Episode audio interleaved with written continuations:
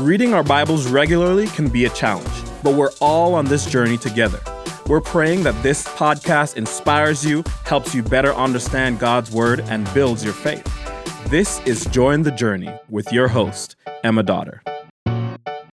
Thanks for joining. I am in the podcast studio with today's Devo writers and one of our elders, Mr. Ben Caldwell. Good morning, Emma. How are you doing? Doing so well, Ben. Thank you for being here. It's fun to have you back. Oh, excited to be here. It's been a while. I think last time we recorded, we were in a closet, like the studio wasn't built yet. And now we're in the real studio. And uh, if any of our listeners have never been in a podcast studio, it's this eerie silence. You walk in, and the walls are absorbing your voice.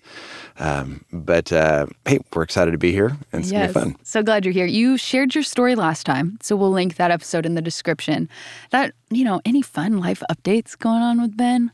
Fun life updates. So. Um, as I've shared before, I have five young kids. So today, my children range from nine years old down to two. It's pretty young.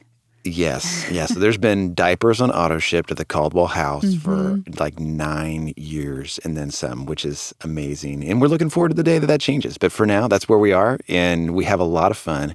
And one of the things we did recently, which was a joy, is we did uh, the kind of all American road trip. Oh. So spring break, we take all five kids and we rented a motorhome and we nice. drove 2,500 miles across America, saw five national parks. We did Universal and Disneyland on our kids' respective birthdays as a surprise. So that's so fun. And it was just one of those things where we didn't know if we were crazy for wanting to do it, and we didn't know if we would feel crazy when it was over. But man, it was so much fun. We just made incredible lifelong memories with our sweet kids and uh, and we left it going, oh wow, we would love to do that again. And Good. so there's a, a snapshot into the Caldwell world. Is uh, what a gift to get to make memories with these little ones and see uh, God's great country. It's awesome. I love it. Well, on that note, in the, in the spirit of direct transitions, all right. Today we are reading First Kings 8. And Ben, I'm going to let you just take it away. Yeah, thanks, Emma.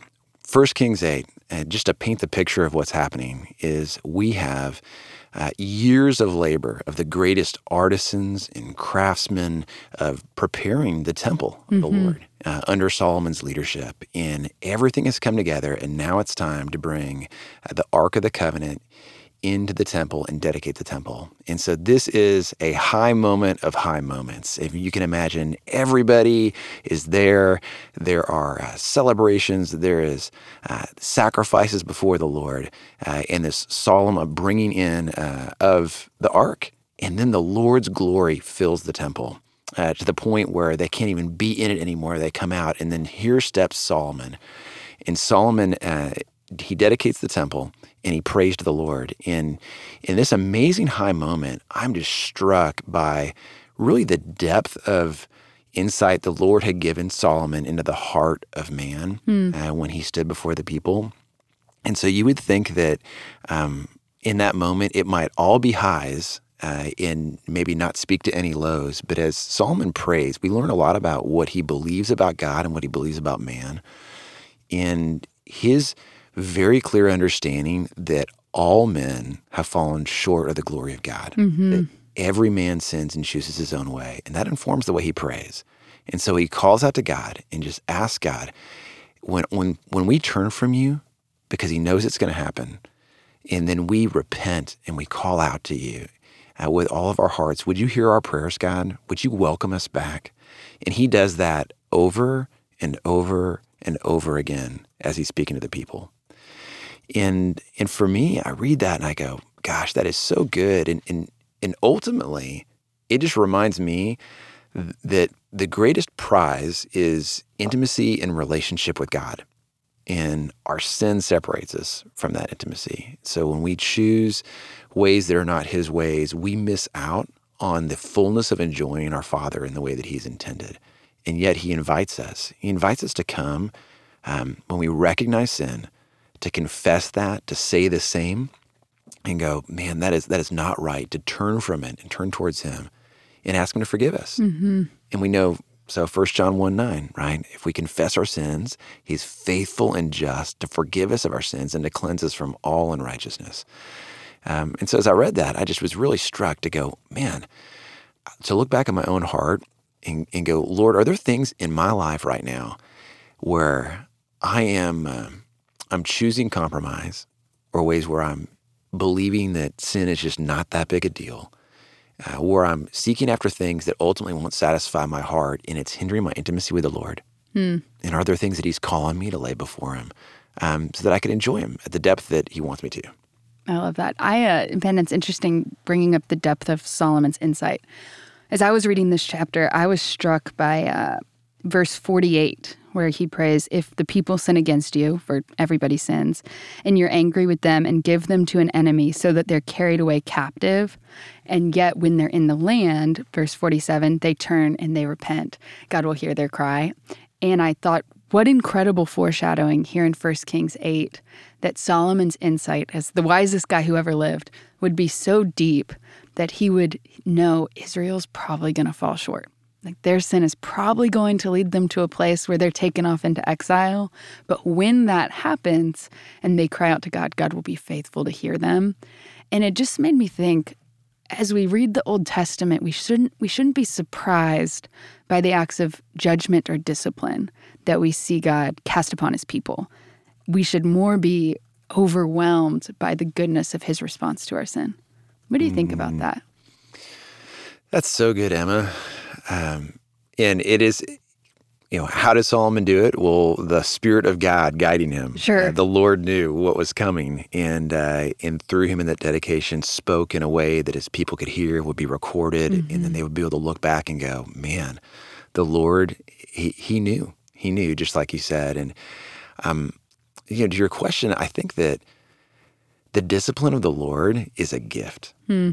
And when we choose our own way, there are so many times in my life where the Lord allows me to, um, man, to hit my head against that wall as I'm making decisions that are not good for His glory, not good for me, not good for others. But He doesn't do it just in a punitive way, but He does it in a way that is meant to be restorative, in a way that is meant to draw me back to Him because He loves me.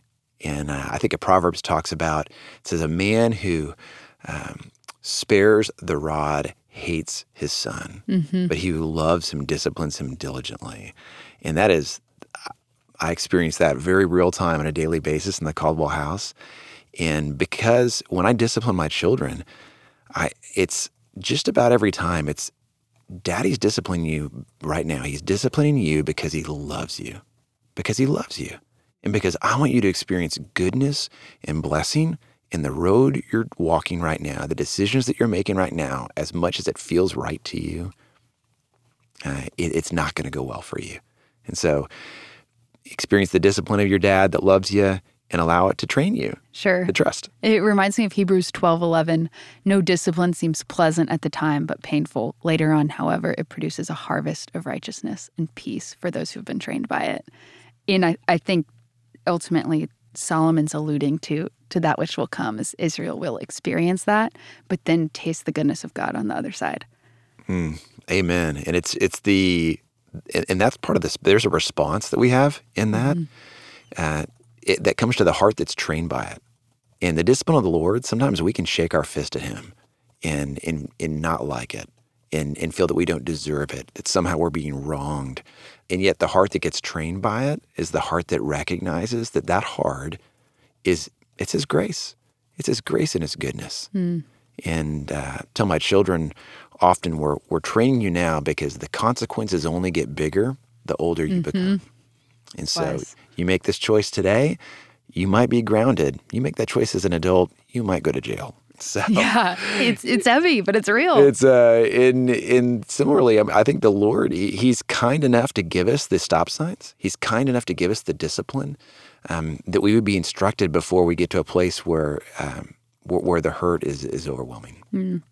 Ben, I think that's so helpful and, and I would imagine really relatable practically for a lot of our listeners, especially those who have who have kids, but as their time is drawing to a close, any final thoughts as we wrap up? Yeah, I think just as I zoom out for a moment and go to 30,000 feet and look at this text, um, I see God speaking with clarity through the dedication of Solomon. And it is a message of hope hmm. and restoration to a people that he knows are going to go their own way. And we were made to be in fellowship with, in relationship with, in delight in the Heavenly Father that created us.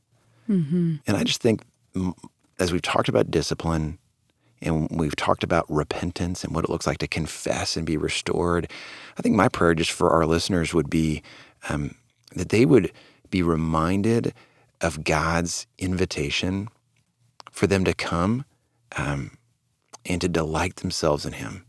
Mm-hmm. And that they would long for intimacy with God more than any temporal thing. So many times in my life, I've sought the temporal thing hmm. that does not satisfy. And the deepest and the richest moments of my life, seasons of my life, are the ones where I'm, I'm walking with my Father that loves me. Mm-hmm. And as He reveals sin to me, that I'm confessing it to Him, but my heart's set upon Him. And I'm enjoying Him and I even get the joy of getting to be part of his work of loving and redeeming other people. And it's amazing. And so um, these are just reminders that I need for myself too. Uh, because sometimes I can get wrapped up in trying to fix myself or do things better or do things right mm-hmm. rather than fixing my affections on my Lord uh, and yeah. being with Him. And we can even get to a place where we're wanting to be with Jesus to check a box or so I don't get behind on join the journey or so I can say tell my community group I read my Bible. And it's so easy for our motives to drift when it comes to why we want to meet with Jesus. Mm-hmm. And I, I'm reminded that the whole point of the temple was that God desired to be with his people, to be in their presence. And while our motives will falter and we're not going to be perfect for as long as we're on this earth. We serve and follow a God who always has the best motives when it comes to Him wanting to be with us. And that's the motive of love. And it's such a picture that when we drift, we can look to God and His love for us to remind ourselves of what is true, what is pure, and what is right. So good. Couldn't agree more, Emma. Thanks, Ben. Thank you for being here, for coming in the middle of the workday to record. I appreciate you. And as always, I'm so glad we're all on this journey reading the Bible together. The Join the Journey podcast is produced by Watermark Community Church in Dallas, Texas. You can learn more about Watermark by connecting with us on social media. Just search Watermark Church, all one word. And to read along with us, visit jointhejourney.com. And thank you guys for listening.